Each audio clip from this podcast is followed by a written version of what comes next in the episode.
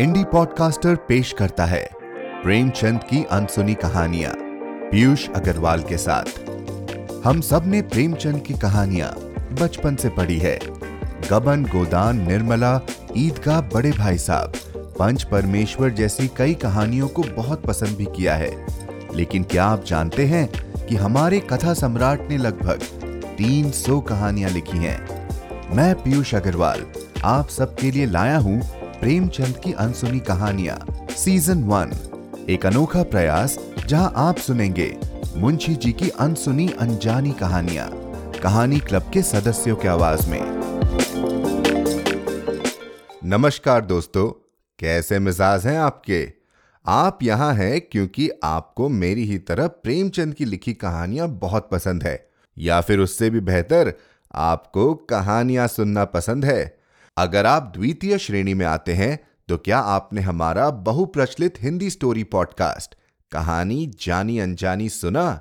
प्रेमचंद के साथ साथ नए पुराने लेखकों की लगभग सौ कहानियाँ आप सुन सकते हैं मेरे आवाज़ में।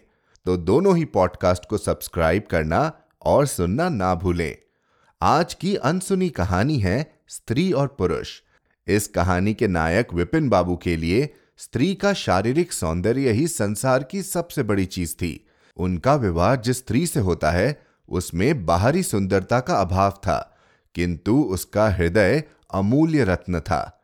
क्या विपिन बाबू के लिए यह गुण पर्याप्त था, या उनके लिए बाहरी सुंदरता के आगे सब कुछ बेमानी था? चलिए जाने कहानी क्लब की सदस्या लकी राजीव के साथ। लकी राजीव पुणे में रहती हैं। शास्त्रीय नृत्य बागवानी लेखन में विशेष रुचि है। सौ से अधिक कहानियाँ लिख चुकी हैं और रेडियो पर भी इनकी कहानियों का प्रसारण हुआ है। आपको इनका एक कहानी संग्रह किंडल पर मिल जाएगा। अगर आप भी कहानी क्लब का हिस्सा बनना चाहते हैं तो इस एपिसोड को अंत तक सुनिएगा। और हाँ हमें hello at the rate Piyush Agarwal dot com पर ईमेल से बताइए, आपको ये पॉडकास्ट कैसा लग रहा है? तो चलिए, सुनते हैं आज की अनसुनी कहानी। स्त्री और पुरुष। विपिन बाबू के लिए स्त्री ही संसार की सुंदर वस्तु थी। वो कवि थे और उनकी कविता के लिए स्त्रियों के रूप और यौवन की प्रशंसा ही सबसे चित्ताकर्षक विषय थे। उनकी दृष्टि में स्त्री जगत में व्याप्त कोमलता, माधुर्य और अलंकारों की सजीव प्रतिमा थी। जबान पर स्त्री का नाम आते ही उनकी आँखें जगमगा उठती थीं। कान खड़े हो जाते थे, मानो किसी रसिक ने गाने की आवाज़ सुन ली हो। जब से होश संभाला, तभी से उन्होंने उस सुंदरी की कल्पना शुरू कर दी, जो उसके हृदय की रानी होगी। उसमें उषा की प्रफुल्लता होगी, पुष्प की कोमलता, कुंदन की चमक, बसंत की छवि, कोयल की ध्वनि। वो कवि वर्णित सभी उपमाओं से विभूषित होगी। वो उस कल्पित मूर्ति के उपासक थे। कविताओं में उसका गुण गाते। वो दिन भी समीप आ गया था जब उनकी आशाएँ हरे हरे पत्तों से लहराएँगी। उनकी मुरादें पूरी होने वाली थी। कॉलेज की अंतिम परीक्षा समाप्त हो गई थी और विवाह के संदेश आने लगे थे। विवाह तय हो गया। विपिन बाबू ने कन्या को देखने का बहुत आग्रह किया। लेकिन जब उनके मामू ने विश्वास दिलाया कि लड़की बहुत ही रूपवती है, मैंने अपनी आँखों से देखा है, तब वो राज़ी हो गए। बड़ी धूमधाम से बारात निकली और विवाह का मुहूर्त आया। वधु आभूषणों से सजी मंडप में आई तो विपिन बाबू को उसके हाथ पाँव नज़र आए। कितनी सुंदर अंगुलियाँ थी। मानो दीप शिखाए हों। अंगों की शोभा, आह, कितनी मनोहारिणी थी। विपिन बाबू फूले ना समाये। दूसरे दिन वधु विदा हुई तो वो उसके दर्शनों के लिए इतने अधीर हुए कि जो ही रास्ते में कहारों ने पालकी रखकर हाथ मुँह धोना शुरू किया, ये चुपके से वधु के पास जा पहुँचे। वो घूंघट हटाए, पालकी से सिर निकाले, बाहर झाँक रही थी। विपिन बाबू की निगाह उस पर पड़ गई। यह वो परम सुंदरी रमणी ना थी, जिसकी उन्होंने कल्पना की थी, जिसकी वो बरसों से कल्पना कर रहे थे, ये वो थी ही नहीं। ये एक चौड़े मुँह, चिपटी नाक और फूले गालों वाली कुरूपा स्त्री थी। रंग गोरा था, पर उसमें लाली के बदले सफेदी थी। और फिर रंग कैसा ही सुंदर हो रूप की कमी पूरा नहीं कर सकता ना। विपिन बाबू का सारा उत्साह ठंडा पड़ गया। इसे मेरे ही गले पड़ना था। क्या इसको समझ संसार में और कोई नहीं मिला? उन्हें अपने मामू पर क्रोध आया, जिसने वधु की तारीफों के पुल बांधे थे। अगर वो इस वक्त मिल जाते ना तो विपिन उनकी ऐसी खबर लेते कि वो भी याद रखते। जब कहारों ने फिर पालकियाँ उठाई तो विपिन मन में सोचने लगा इस स्त्री के साथ मैं कैसे बात करूँगा? कैसे इसके साथ जीवन काटूँगा? इसकी ओर तो ताकने से ही घृणा होती है। ऐसी करूप स्त्रियाँ भी संसार में हैं। इसका मुझे अब तक पता ही नहीं था। क्या मुँह बना है ईश्वर ने? क्या आँखें हैं? मैं और सारे अबों की तरफ़ से आँखें बंद भी कर लेता, लेकिन वो चौड़ा सा मुँह। भगवान, क्या तुम्हें मुझे पर वज्रपात करना था? विपिन बाबू को अब अपना जीवन नरक सा जान पड़ता था। वो अपने मामू से लड़ा। ससुर को लंबा खर्रा लिखकर फटकारा। माँ बाप से हुज्जत की। और जब इससे भी शांति ना हुई तो कहीं भाग जाने की सोचने लगा। हाँ पत्नी आशा पर उसे दया अवश्य आती थी। वो अपने को समझाता कि इसमें इस बेचारी का क्या दोष है? इसने ज़बरदस्ती तो मुझसे विवाह किया ही नहीं था। लेकिन ये दया और ये विचार उस घृणा को ना जीत सकता था, जो आशा को देखते ही उसके रोम रोम में व्याप्त हो जाती थी। आशा अपने अच्छे से अच्छे कपड़े पहनती तरह तरह से बाल संवारती, घंटों आईने के सामने खड़े होकर अपना श्रृंगार करती। लेकिन विपिन को ये शुतुर मगज से मालूम होते आशा दिल से चाहती थी कि उन्हें प्रसन्न करूँ, उनकी सेवा करने के अवसर खोजा करती थी। लेकिन विपिन बाबू उससे भागे भागे फिरते थे। अगर कभी भेंट हो भी जाती तो कुछ ऐसी जली कटी बातें करने लगता कि आशा रोती हुई वहाँ से चली जाती। सबसे बुरी बात पता है क्या थी? विपिन का चरित्र भ्रष्ट होने लगा। वो ये भूल जाने की चेष्टा करने लगा कि मेरा तो विवाह हो चुका है।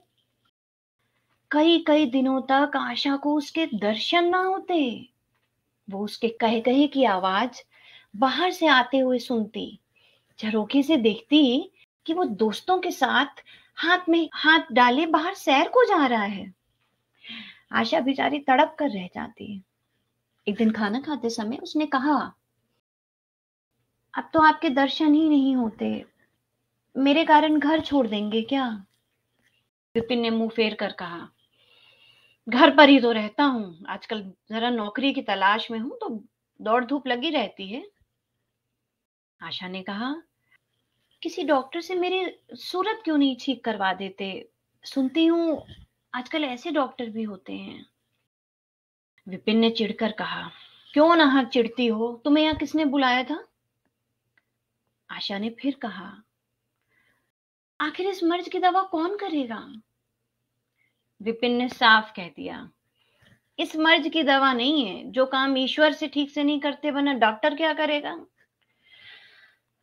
आशा ने कहा, ये तो तुम ही सोचो ना, ईश्वर की भूल के लिए मुझे दंड दे रहे हो। संसार में कौन ऐसा आदमी है जिसे अच्छी सूरत बुरी लगती हो? लेकिन तुमने किसी मर्द को केवल रूपहीन होने के कारण कुंवारा देखा है। रूपहीन लड़कियाँ भी माँ बाप के घर नहीं बैठी रहती।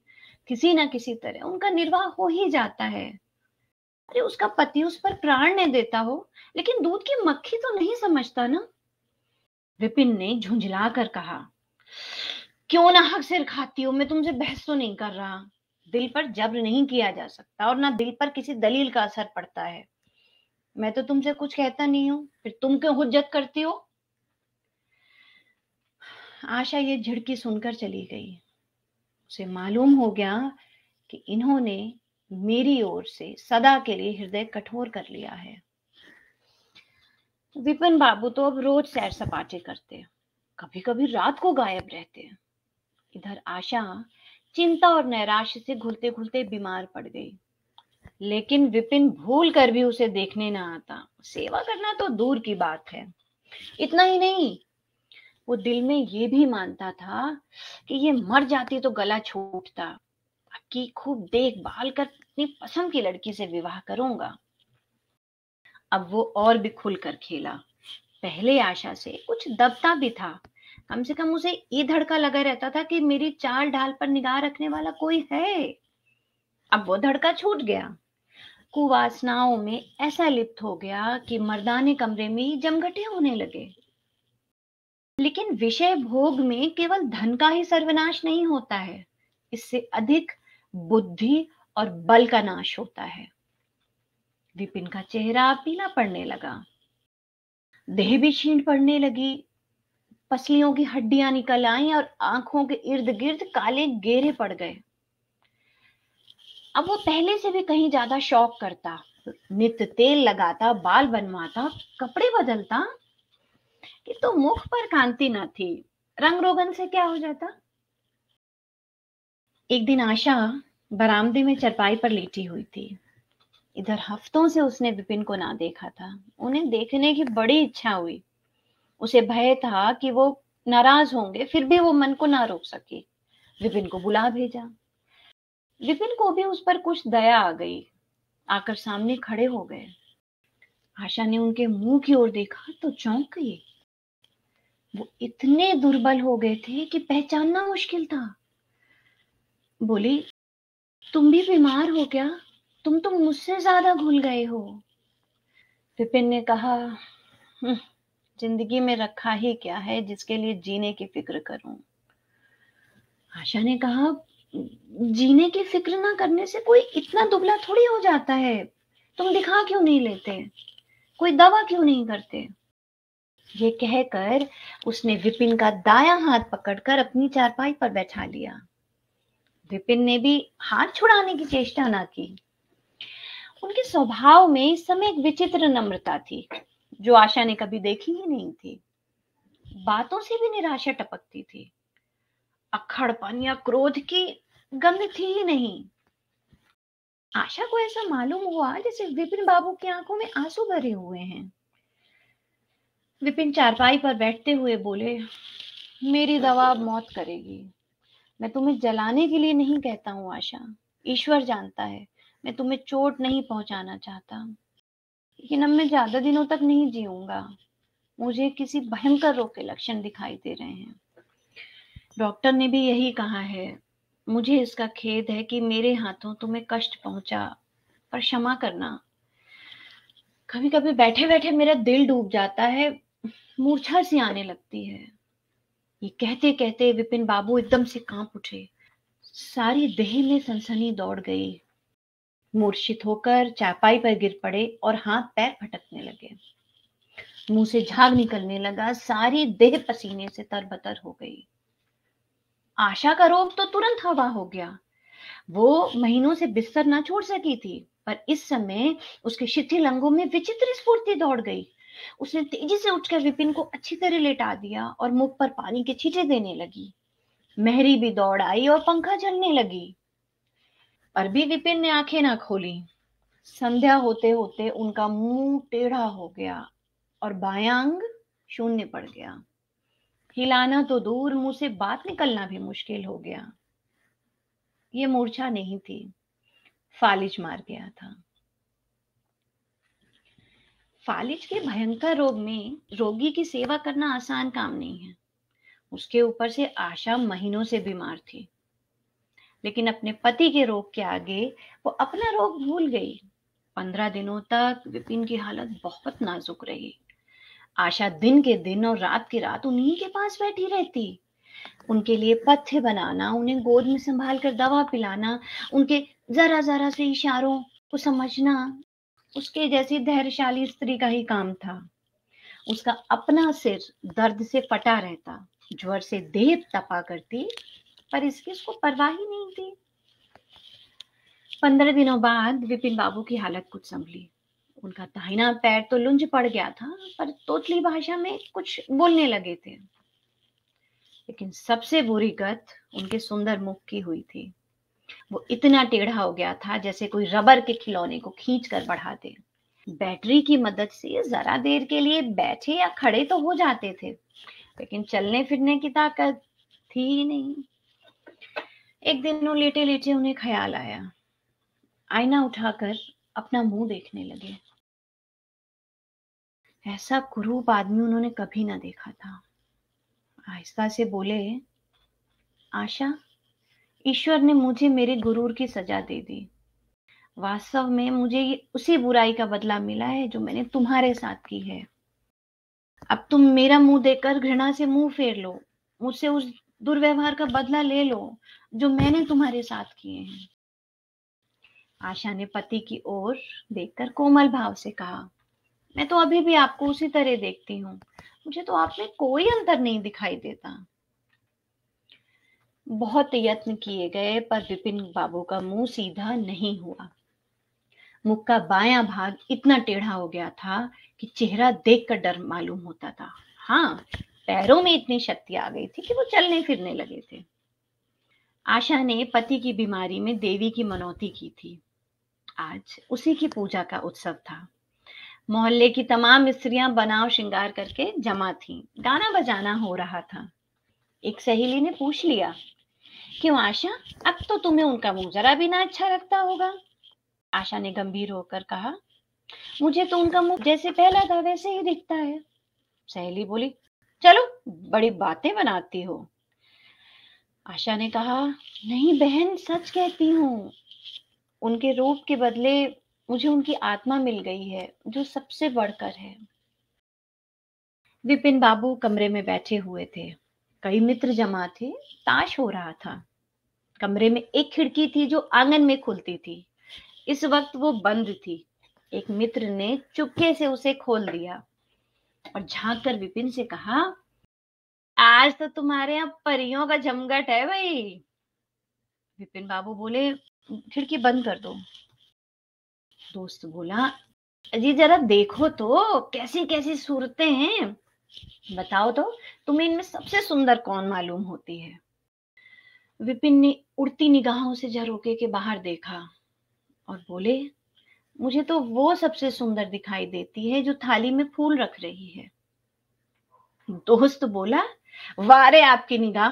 क्या सूरत के साथ निगाह भी बिगड़ गई? मुझे तो वो सबसे बदसूरत मालूम होती है। विपिन बाबू ने कहा इसलिए क्योंकि तुम उसकी सूरत देखते हो और मैं उसकी आत्मा देख रहा हूँ। दोस्त समझ गया बोला आ, अच्छा ये मिसेस विपिन है क्या? विपिन बाबू बोले, जी हाँ ये वही देवी है। तो कैसी लगी आपको कहानी? थी ना काफ़ी अलग, प्रेमचंद जी के बाकी कहानियों से। हमारे साथ बने रहिए और अनसुनी कहानियों के लिए। आप सुन रहे हैं प्रेमचंद की अनसुनी कहानियाँ सीज़न वन, मेरे यानी पीयूष अग्रवाल के साथ। बारह कहानियों का यह सफ़र आपको कैसा लग रहा है? हमें बताने के लिए ईमेल करें hello at the rate Piyush Agarwal dot com पर एप्पल पॉडकास्ट पर और इंडी पॉडकास्टर के फेसबुक पेज पर अपना रिव्यू डालना मत भूलिएगा। आप हमारे कलाकारों को ये सारी कहानियाँ परफॉर्म करते हुए देख भी सकते हैं। आज ही जाए हमारे यूट्यूब चैनल इंडी पॉडकास्टर पर और देखिए पूरा सीज़न वन वीडियो पर भी। अगर आपको ऐसी और अनजानी कहानियाँ सुननी है तो जाएँ कहानी जानी अनजानी पॉडकास्ट पर, जहाँ आप सुनेंगे मेरे आवाज़ में प्रेमचंद के अलावा कई अनोखी कहानियाँ। कहानी क्लब साहित्य प्रेमियों का एक समूह है, जहाँ हम सभी कहानियाँ, कविताओं पर चर्चा करते हैं और साथ ऐसे कार्यक्रमों को अंजाम देते हैं। इसमें जुड़ने के लिए आप कहानी K A H A N I club K L U B के फेसबुक ग्रुप पर जा सकते हैं या फिर कहानी क्लब डॉट कॉम पर संपर्क कर सकते हैं। यूँ ही बने रहिए मेरे साथ और सुनते रहिए प्रेमचंद की अनसुनी कहानियाँ। ये एक इंडी पॉडकास्टर नेटवर्क की पेशकश है। शो की मैनेजर हैं देवांशी बत्रा एडिटर हैं सिल्का अग्रवाल स्क्रिप्ट राइटर हैं पूनम अहमद और निर्माता है पीयूष अग्रवाल। हमें लिखना ना भूलिएगा। Hello at the rate Piyush Agarwal dot com पर। अपना ख्याल रखिए और सुनते रहिए प्रेमचंद की अनसुनी कहानियाँ।